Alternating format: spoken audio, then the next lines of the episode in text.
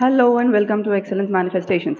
This is Sai Suja Chaturvedula, mother of two girls, wife to an awesome husband, life learner, spiritual enthusiast, purpose driven. BITSian, software engineer turned life coach. Now, founder of Excellence Manifestations. I empower people to lead their life in alignment with their true self. Let's talk about love, joy, and selfishness today. This word love is a very tricky thing. We love to do something because maybe we feel good when we do it. We love someone because we feel comforted in their presence.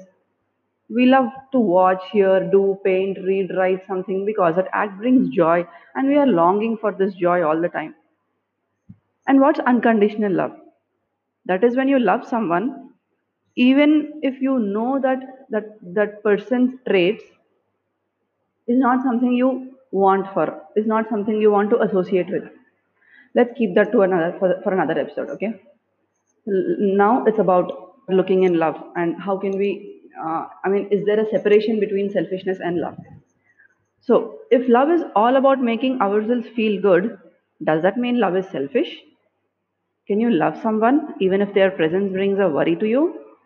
Are you brave to love a situation even though it has brought frustration to you? Can you love an act even if you feel grief during that act? Let's go more deep. What is the act? Whose is the act? Whose is the feeling? What is bringing the feeling? What is causing the feeling to reach the person who's feeling the feeling? Is it the environment that brings joy or one's temperament that allows joy to be felt within? Is joy coming from somewhere outside? Or is it that the act, according to one's temperament, is opening up the window that in turn allows the joy within to be felt by the person who is feeling? Confusing, isn't it? But spend some time in knowing something about this. Aren't we all already filled with joy inside of us? What is stopping us to feel that joy? Our temperament, our thoughts, our mind, our judgments, our habits of mind, our thought patterns. A spiritual atmosphere, say like a religious gathering or some uh, uplifting sound, uh, may seem may, may uplift their uh, someone's mood. One may seek more of that company to keep oneself uplifted more often.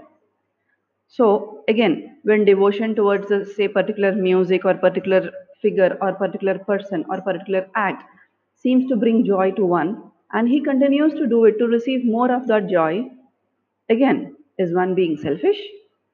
Is one being selfish when he is running behind love? Is one being selfish when he is running behind God?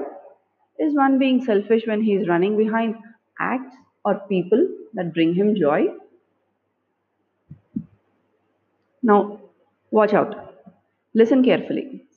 When the joy one is seeking for, the God one is looking for, are all within oneself, when the subconscious is pulling you towards itself, when your soul wants to make you realize that you are the joy that you are seeking and you are the God whom you are praising, when this is realized, then there no longer exists any separation among the words you, other people, God, joy, devotion, love, outside world and inside world and me.